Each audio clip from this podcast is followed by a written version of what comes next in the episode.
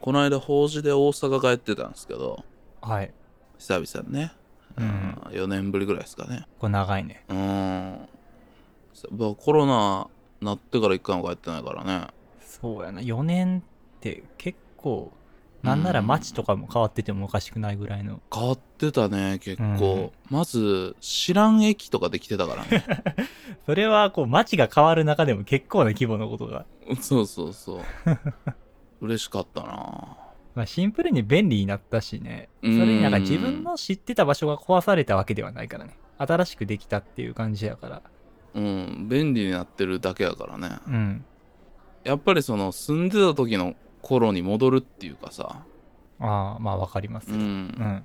だから僕が大阪に住んでたんって18から25ぐらいか、うんうん7年間ぐらい。そんぐらいなんやけどなんかやっぱその時の感覚とかすごい思ったりとか思い出す時の記憶がさ全部それこそ24号の俺がこうだったなっていうことになるからさ必然的にさ、やっぱその時の自分とすごい対話する感じになって。ああ、うーん。まあでもなんか結構心地いい感覚のような気もするけど、どうなんやろうな。うーん。なんかでもそれでいろいろまあ良かったんだけど良かったことしかないんだけど逆にさ例えばそういうなんていうかな昔の自分に食らうみたいなさあの頃の俺キラキラしてた戻れねえみたいな感じは一切なかったんやけど まあいいことじゃないですか、それは。今が一番、まあ一切一切っていうと嘘になるかなまああれはあれでなんか眩しいなみたいな感覚はあったけどうん。なんかでもそこですごい思ったんが僕は本当に10代から20代まだ2 5 6ぐらいまでそのよく言うんだけど、うん全部欲しかったんよ。うーん。そうな。全部欲しい。うんまあそっか。まあいろんなやりたいことがたくさんあったんかな、やっぱその頃は。うーんやりたいことっていうんだと音楽がしたいとかうん。好きなまあ言ったらカルチャーについて何か関わりたいっていう一点だけだったけどうん。なんかその中でやりたいことは全部やりたいっていうよりはそこに必要なもんとか自分が考えてることは全部全部やろうと思うしこれがいるんちゃうかとか、これ面白いんちゃうかって言われたものは全部取って、まあ、これを僕はそのインプットするというか浴びるとかいう自分の中に入れるっていうことを、まあ、うん僕はこの食べるってよく言ってたんやけど、ああ、なるほど。まあその本読んだり映画見たりとか、音楽聴いたりとか。ライブ行ったり、クラブ行ったり、レコード屋行ったり、で、それぞれの場所で出会う人と遊んだりみたいな、そういうのが全部、ことがライフスタイルからうん。自分の思う理想のカルチャー像みたいなのをやろうとしてた。でうんそこで必要なものは全部食べようっていう感じだったんだけど、うん。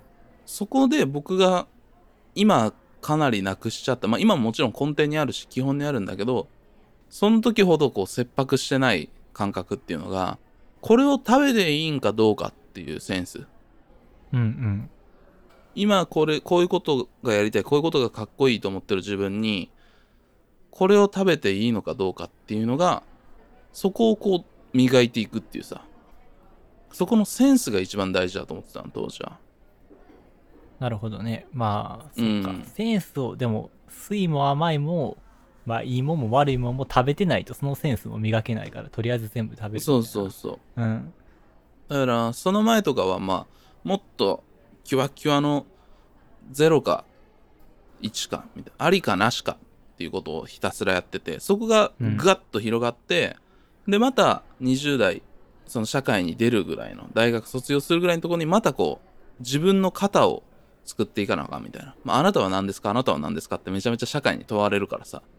いや、僕はこういうのなんですっていう風に説明できるように洗練しようとしたっていうのが、今思ったら、そういう圧で僕はやってたんだなってすごい思うんだけど、まあ、まあ、よく言われる、その何者にかならないといけないっていう、うん、うん、感覚と近いですね、それは。そうそうそう。まあよくこの配信でもいろんな場面で僕はこういう時こう思っていてみたいな話をよくしているんだけど、まあこの感覚に改めて向き合ったタイミングで僕が思ったことをこう喋りながら整理していくっていうのは大事なんちゃうかなと思うんで、今日はそういう感じのことを話していきたいかなと思っております。はい。この番組「心の砂地」はさまざまな文化や日常の気づきをヒントに考え続けることで言葉の記憶装置を目指す教養バラエティ番組です私シャークくんですはい。そして私は寺田です。よろしくお願いします。ということで本日も始まります心の砂地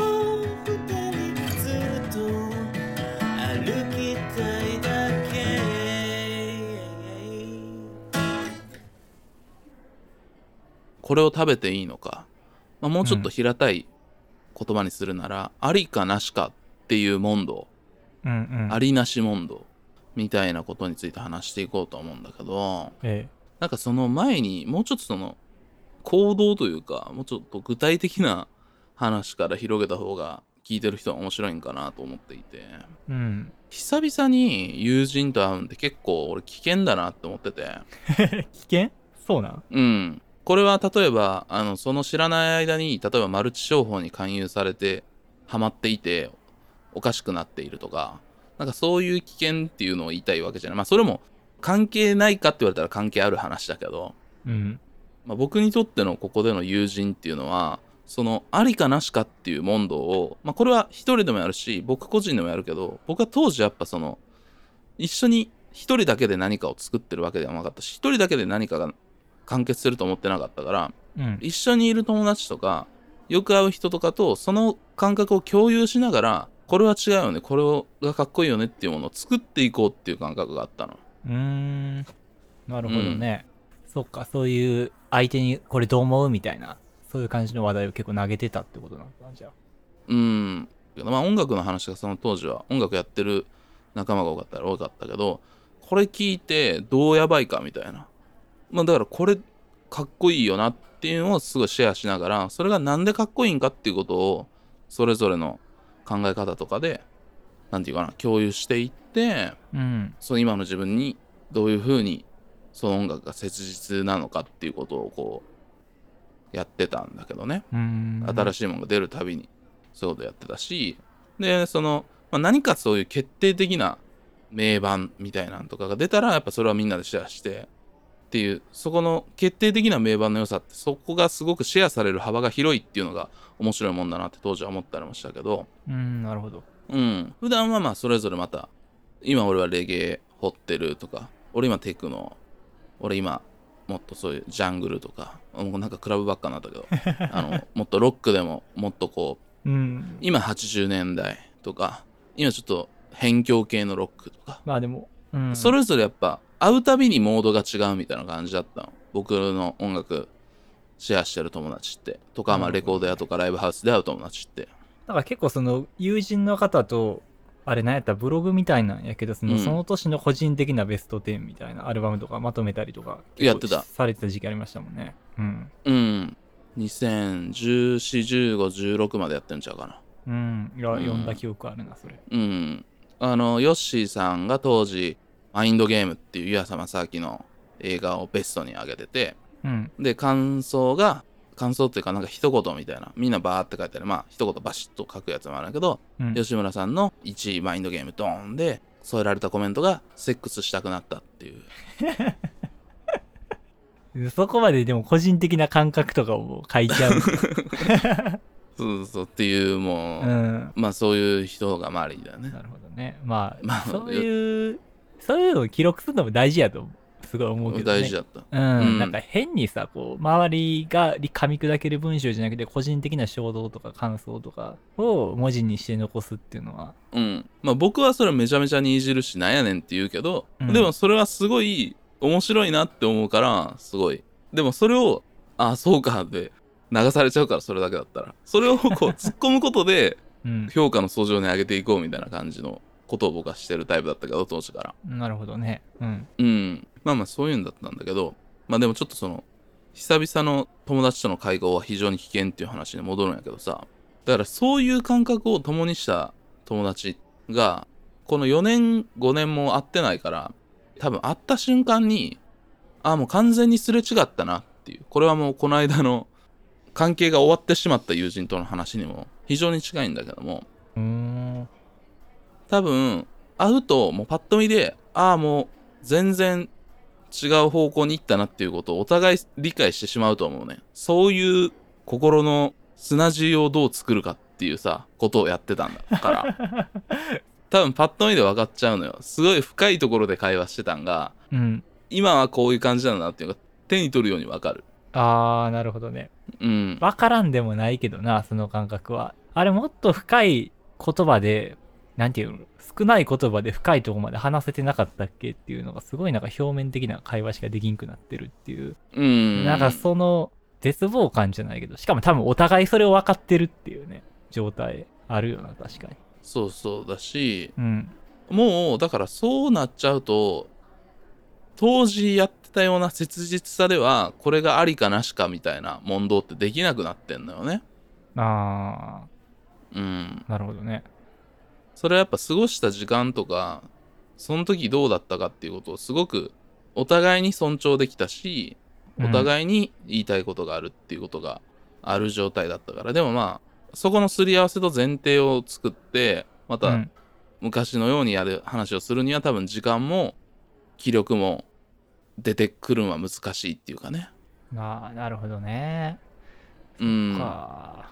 それが多分もうある程度もう312とかになってうん。そこに時間がかかるっていうのもわかるしもっと言うともうここには向かわへんのやろうなとかさ。あここはもう捨てたんだろうなっていうことが一番分かっちゃうのよ。あーそっか。そう、うん、すごいな。でもなんかすごい大人ですね。そこをさなんかああもうすれ違ってるんやって思ってこうなんか僕結構そういう久々に会った友達深いとこまで話してたなっていう友達と久々に会ってそうなっちゃった時ってなんか諦めきれへんからうん、諦めて深いさところに向かってるボールみたいな話題をさもう投げ続けるねんけどなんかそこをやっぱスッてこう今適切な距離っていうのを保てるっていうのはすごいなんか僕からすると大人やなって感じするな。クールやなっていうああどうかな。うん逆に距離があるからこそ今だから言い合えるみたいな状態ってこともある。そのもっと距離が近かったからこそできてた会話じゃないうん。距離がある分すごい長いボールを投げ合えるみたいな感じは逆にあったりするから、うん。全然僕にとってそれはそれですごく大事だったけど当日のような切実さではないっていうことが多分この切実っていうのは僕にとっては多分それってほんまに生きる意味というかその生きる気力みたいなところにを削ってそうやって作ってたから。生きる活力の何かでもあったからそこからっていう。それぐらいうんうん。話すこととか話を聞くこと何か刺激を受けることっていうことが20代前半から半ばの僕にとってはすごく大事なことだった。なるほどね。なんかその関係性とかっていうのも当然あるやろうけど、自分自身にそういう切実さある意味切羽詰まってる感じみたいなのがなくなってきてるっていうのもあるんかな、そうそうそうそう、うん。もちろん。だからそこはすごく切実で大事だったはずなのに僕は多分そこを、まあ、見ないふりをしてんのかどっか捨ててしまったのか置いてるのか、うん、なんか多分そういう風になってるから。なるほどね、うん。っていうことなんだろうね、まあ相手を見て自分のその捨てたものには気づくっていうことなんだろうね。うーんうん。これはねまあ紹介だけするんやけど今 Amazon プライムでやってるラブトランジットっていう恋愛リアリティショーでもこういう問題が起きてるからぜひね参考動画として見てみてください。何でしたっけ？あの自分の元恋人がそれぞれいるみたいなやつやったっけ？いおすごい。寺田さんが知ってるんですねラブトランジット。やなんか話題になってたからね。一あ応存在は知ってるけどさ。うん。過去それぞれ期間とかも明かされてないから過去言ったら深い関係にあった人とうん。もう一回リアリティショーに参加するっていうことのだから言ったら何をなしにしたか何をありにしたかっていうことのうん。にもう一回向き合うっていうもんなんよ。今話してて思ったけど今日のテーマ明らかにラブトランジットに俺は影響を受けているってことを気づいたんやけど 前半語ってたうん。出だしと全然違うけど。うん。ラブトランジットにもちょっと影響を受けている明らかに、うん。うん、っていうことなのよ。ああ、なるほどね、でも、うん。まあラブトランジットの面白いところと全く面白くないっていうところは、うん。全く同じことで言えてそれが終わった恋愛から始まった関係でしかないから。ああ、そう。恋愛じゃないから俺のその友達関係ってうん、そうだな。なんかこう、明確な始まりとか終わりがある関係じゃないもんね。うんっていうねまあそういうことを考えてるんだけど、心の砂地ところは変わり西武八木沢から巡ろう手広く低速無故障もさらってくとく走り続き合う闇だめのごとく大翻訳者大婚約者大丈夫用語集もあるから思考回路はまるでメロラカメトロールこの下巡ろう我が城としようが当時怖くて今チャレンジしてるなって思うこともやっぱりあってうん。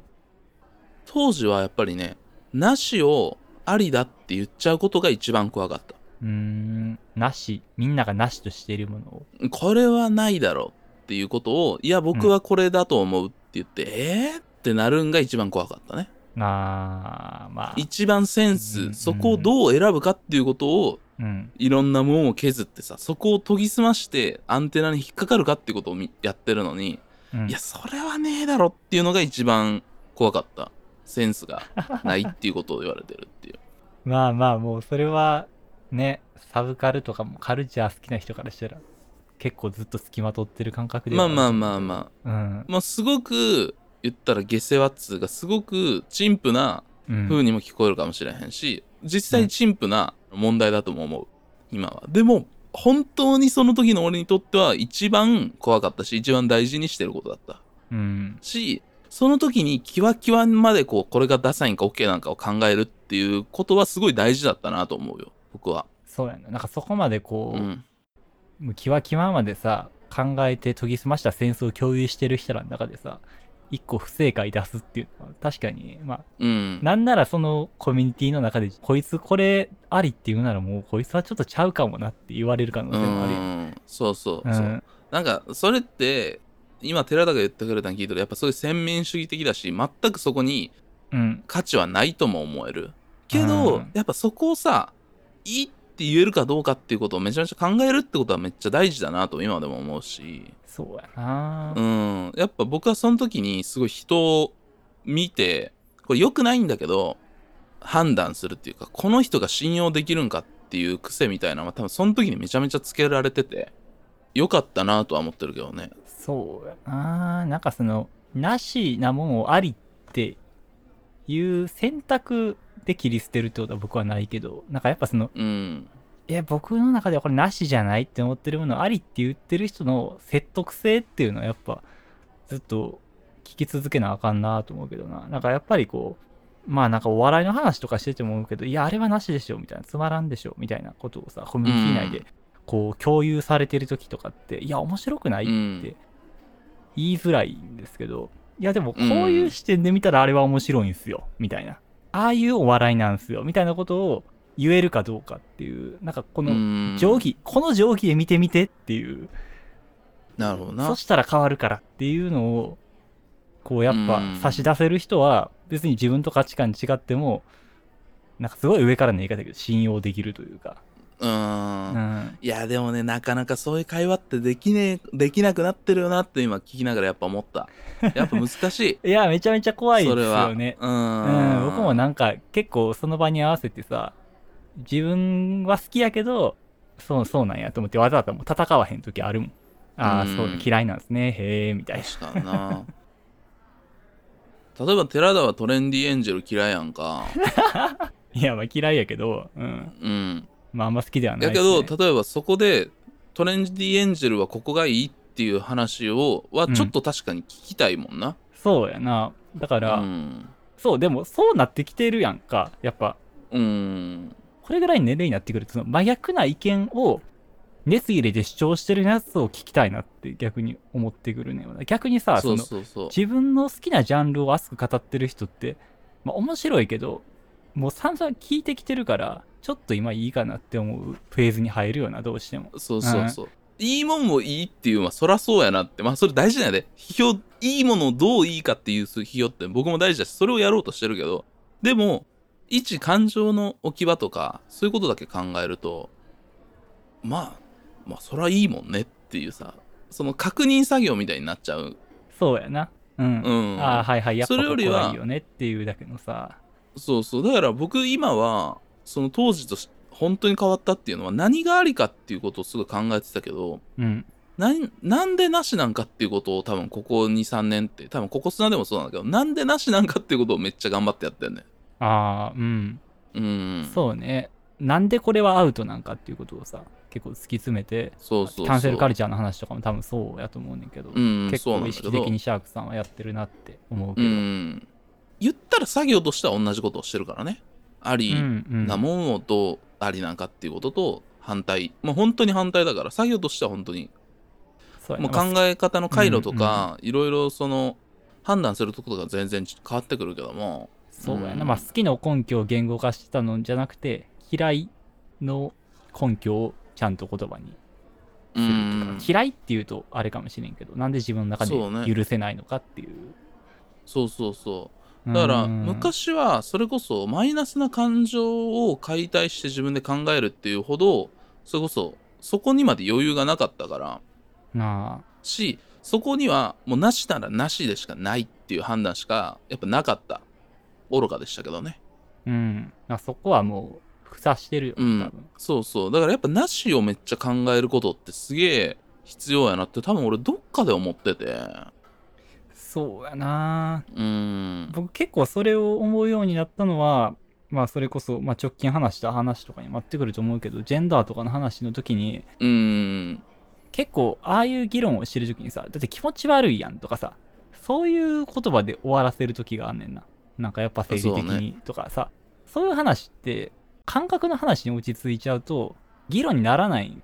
だからじゃあなんでそれが違和感があるんかとかそういったことをうん。ちゃんと言葉に、通じる言葉に置き換えていかないと明確な境界ができなくなっていく。うんでなんかそういう議論をするまあ政治的な話とかも全部そうやと思うねんけど。そうやな、うん、みんなに万人に同じ意味が持てる言葉っていうのに置き換えていかないと、まあそんなものは多分ないねんけど、まあよりこう、具体的な言葉に、感覚ではなくて、同じ意味を持つ言葉に変えていかなあかんなっていう作業と、自分がそのうん苦手なものとか嫌いなものとかアウトなものを言語化していく作業はめちゃくちゃ近いなと思うねんな。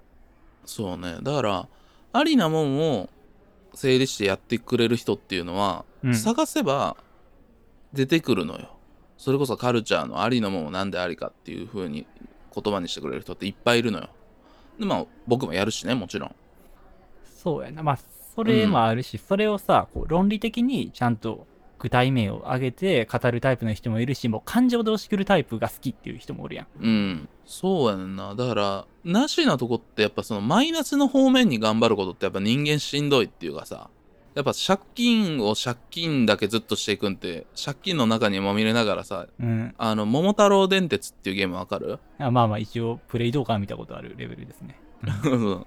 あれとかってやっぱずっと何億とか借金してひたすら借金だけ回されるターンめっちゃ思んないやんか。うんうん。あのよくあるあるがほんま急にキングボンビーみたいなの飛ばされてなんかうん20億とか借金させられて だから進んでもプラスマス止まっても100何万しかプラスせんもう俺もうやる意味ないわとか言ってうん。そういう背負ってるやつがもう連打して、あはい次みたいな感じでコントローラーを渡すっていうくだりが絶対あるんやんか。だからそういう借金だけまみれた状態の時にちゃんとこうカードをこうやって見たりとか、あ、ここ何マスあるからとかやって、どう、そこをプラスにしていく作業ってやっぱしんどいから。そうやな。だって、目の前はずっとマイナスのままやからな。やそうそうそうそう。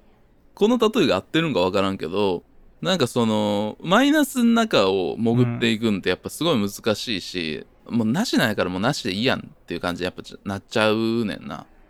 で、うん多分僕がこうやってポッドキャストやってていろんなこと話したいなって思う時ってやっぱそういう自分の中にあるけどちゃんと整理されてない感覚みたいなことを考えようっていう風になるとで、うんこれはこういう人が言ってくれてるからいいやとかでもまだ言われてないけど自分の中で大切なもんってなるとまだ僕もすごい持ってないものの方が多いしうん。だからそこがやっぱすごくマイナスな面を語るには適してる状態だからそういったことを掘っていこう。そこがすごく大事なことでみんなのな,、なんかヒントになるかもしれんみたいなことが多分なしの中にすごいある、うんなるほどうね、ん。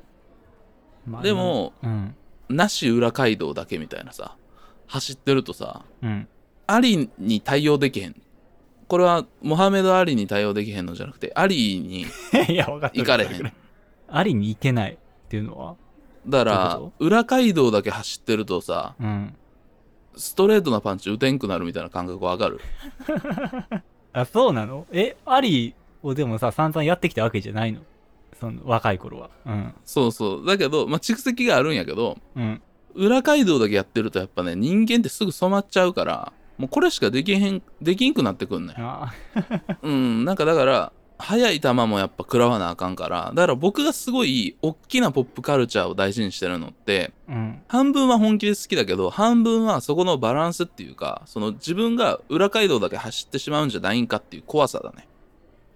でやっぱその大きなありですってされてるもんはちゃんと自分の中で抑えてそれこそ食べていかないとどんどんこのずれていってしまうしこの多分なしの感覚もちゃんとありこれありだよねっていう感覚も時折シェアしないとなしだけ考えてる感覚もすごい錆びていってしまうと思ってんね バランスよくやんないとやっぱダメってうんやっぱそれはすごい大事だと思ってる。だから、あこれは多分本当にいろんなジャンルに言えることで僕は多分すごいバランス感覚を大事にしててだからその場にいないとそういう日の当たる場っていうところにもちゃんとやっぱ出ていかないと暗いところで戦うためにはどっちも言っとかないと。僕はどっちにいる人にも話が通じたいし話を聞きたいと思ってるからそのためにはやっぱそこの場に行かなあかんなってめっちゃ思うねんな。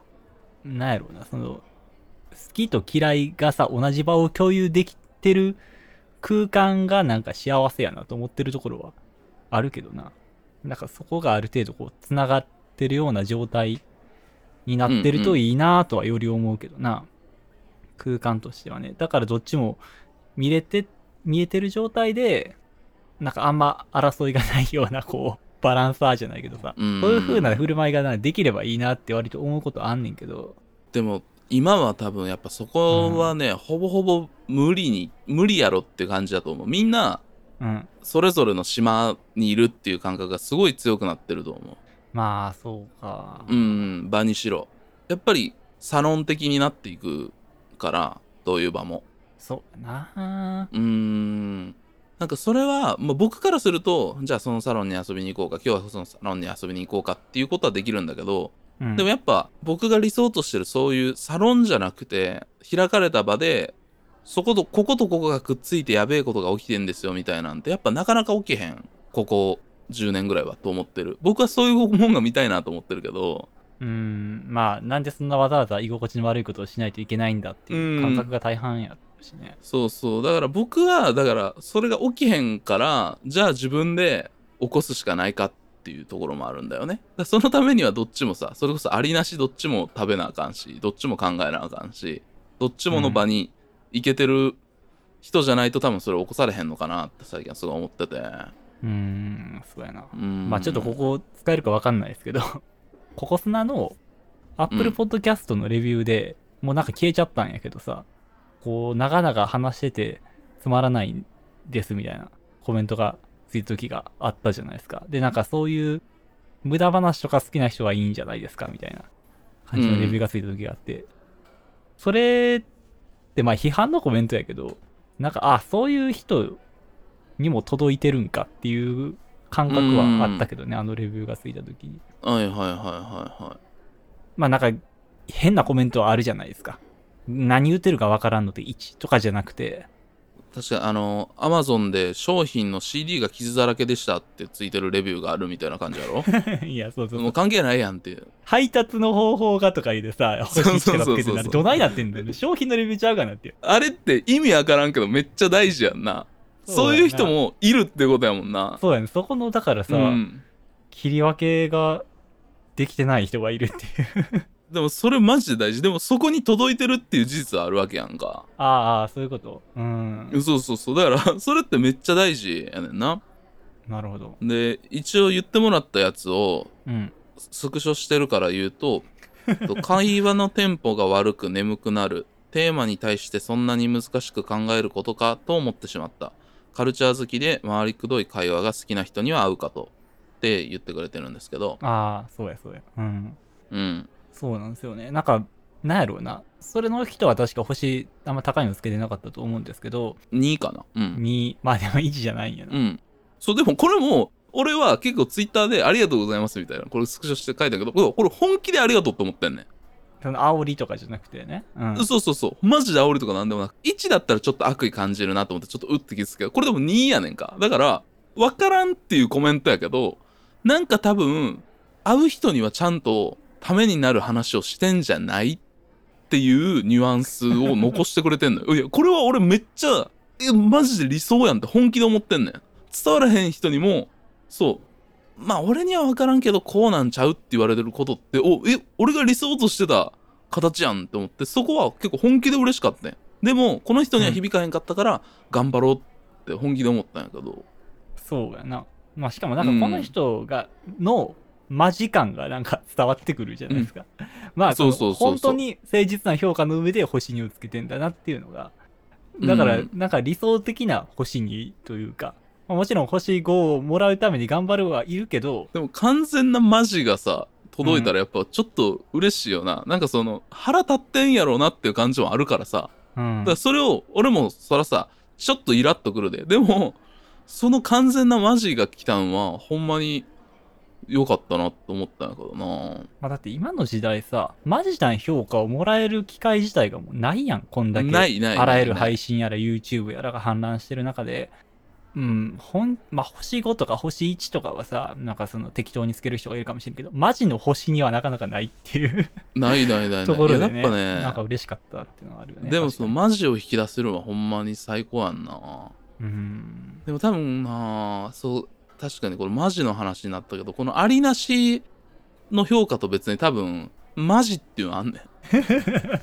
その人にとマジか。ってうん、マジだったらめっちゃ世界変わるかもしれんし結構変わること多いし強い何かすごい大事な何かになることって結構あってうん、そうやな。まあ、マジかどうか 大事やな。うんさっきトレンディエンジェルがさ、僕嫌いって話はしたけど、トレンディエンジェルマジで好きな人の話聞きたいもん、やっぱり。それはそれこそさちょっと何？悪い見たいっていうさ欲じゃなくてマジで見たいもんなそれがあ、そう、だからその、その何、朝笑う意味で見たいんじゃないよ。全然。そうそうそういうんじゃなくて、本当に好きな人がいるはずやん。うんまあ、M1 に優勝してるわけですから、それはめちゃくちゃいっぱいいるわけでしょ、ファンが。そういう人らが本当にどんなに好きなんかっていうのをほんちゃんと聞きたいっていう思いがうーんあるじゃないですか。それはねほんまにそうやんなそういう悪い視線じゃないもんなそうねでもここをさ、やっぱこの、なんやろうな、路悪的に見たいっていう人いるじゃないですか。別にその方が多いのよ。晒し上げるために本読んできましたみたいなさ、うん。そのパターンの。ダークツーリズム的なノリだよね。うんうんうん、そうですうね。ん。スラムツーリズム。うん。で、なんかそれをさ、だから結局、表面的に言う分にはさ、まあこう、社会的な勉強のためみたいなさ、名目を持ってやるけど、うん心の中では、まあこう、スラムをやっぱりこう、怖いもの見たさやったり、ちょっと嘲笑するような形で見てるわけじゃないですか。そこのね、見分けがね、全然つかんからね。うんいやでも多分寺田がマジだったらうんそのマジはちゃんと伝わるそのそういう路悪的なさ後期の目で見てるやつってやっぱバレてるもんあーあ、まあこいつ内心バカにしてるよな。バレてる？それあはわかるよな、でも正直。うんいや、わかるけどね。そうやっぱなうんだからやっぱ結局マジなんかな。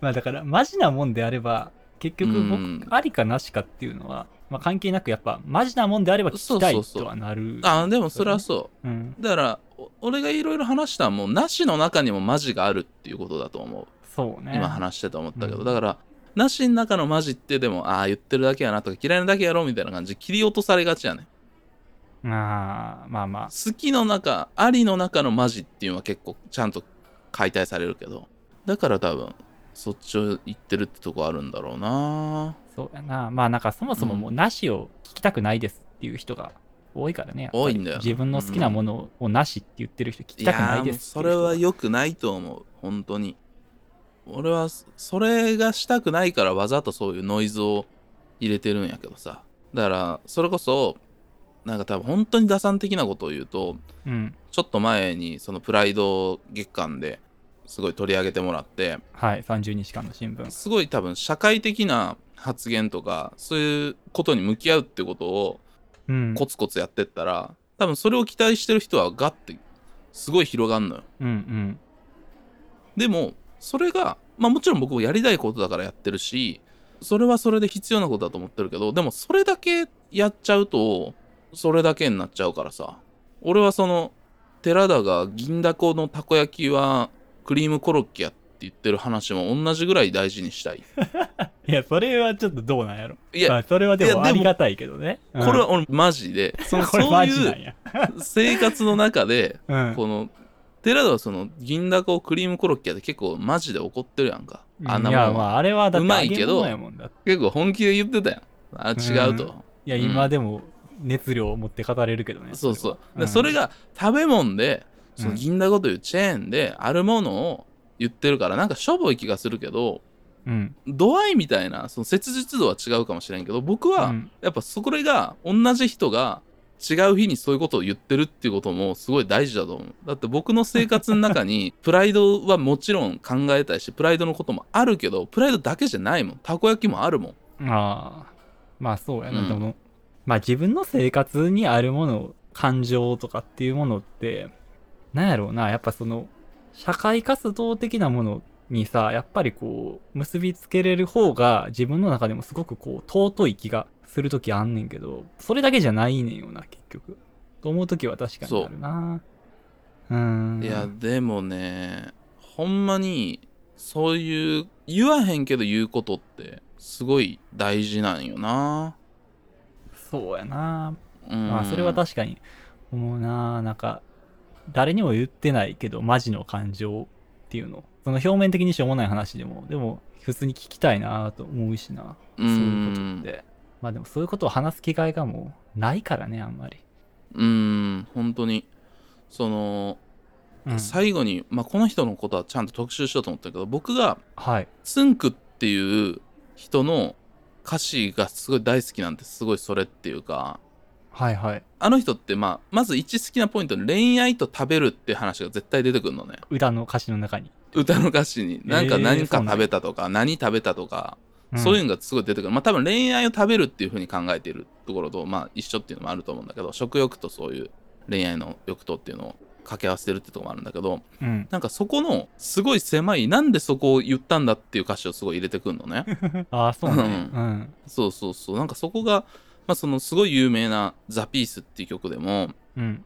デリバリーピザいつも悩む L か M かピザっていうラインがあんねんかそれとかってやっぱそのなんでっていうさ そのでも多うん分そういう瞬間ってあるやんか、まあ、あるな。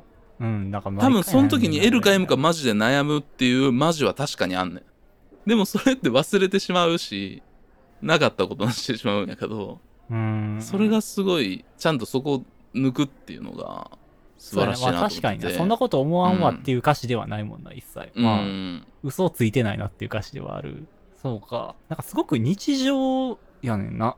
なんかそううん聞くとね。なんかでもそういうことは多分俺はつんくでもめちゃめちゃ受け受けてるしうん。そういうことだけやりたいっていうよりはやっぱちゃんと俺が暮らしてる日常の中にはそれがやっぱあるからそこもすごいちゃんとやりたいなみたいなことは思っててうんだから20代半ばの時はそんな俺のどうしようもない生活なんかを描写しても仕方がないって思ってたから異常になりたかったしそうやな。っていうとこなんやけどねだから僕の中の20代半ばまではそこって僕の例えばそれこそこう語るってこととか僕がアイドル好きだとかプロレスが好きだってことは話したらあかんと思ってたしなしだと思ってたっていうのってやっぱそこだからね。まあ。うん。だから、誰も知らんことをやっとかなあかんし、でも誰もがやってることもやっとかないと、そこが点と点が繋がらんのよな、伝えるそうなのよ。うん、そこを誰かが翻訳して伝えてくれるんだったらいいんやけどそういうパートナーがいたらできるけどね。うん。まあまあ、なんかね、そのバンドとかはそういうのあるやろうけどな、そういうカリスマみたいなのをこうポップミュージックにそうそうそうさ別のメンバーが曲として落とし込んでやるとかはあんねんけど、だから僕もやっぱ寺田さんっていう狂気を抱えてるわけやからさこの番組では。狂気じゃないでしょ。完全な球体のような狂気を抱えてるからさ。どそうれはいう表現なんです僕の方がそのなんかうどんの話とかやっぱしといた方がいいかなっていう感じにか そういうバランスとしてやってんの。うん球体としての狂気やからね うん。なの、その言語感覚は。ううんまあでも、そういうことをやり続けてるポッドキャスト番組やなっていうのは改めて今、うんね、再確認したけどね。うん。なんでねまあこういうまあちょっとこういうキリのいいね第41回ってとこでねこういうことが全話して然よかったな 一番良くないぐらいまで。と思いますというわけで、心の砂地は引き続きお便りをお待ちしております。すべての宛先は、kokoronosuna.gmail.com、心の砂 .gmail.com までよろしくお願いします。えもしくは、各配信サービスのエピソードの詳細に載っている Google フォームからお願いします。Apple Podcast、Spotify での評価もぜひともよろしくお願いします。ツイッターでの投稿は、ハッシュタグ KOKOSNA ココスナです。よろしくお願いします。ツイートしていただく際には、エピソードのリンクも貼っていただけると嬉しいです。また、本編で出てきた固有名詞などはノートに応募してありますので、そちらもご覧ください。ノートの URL も各配信サービスのエピソードの詳細にございます。ということで、今回も聞いていただきまして、ありがとうございました。それでは皆様、ごきげんよう。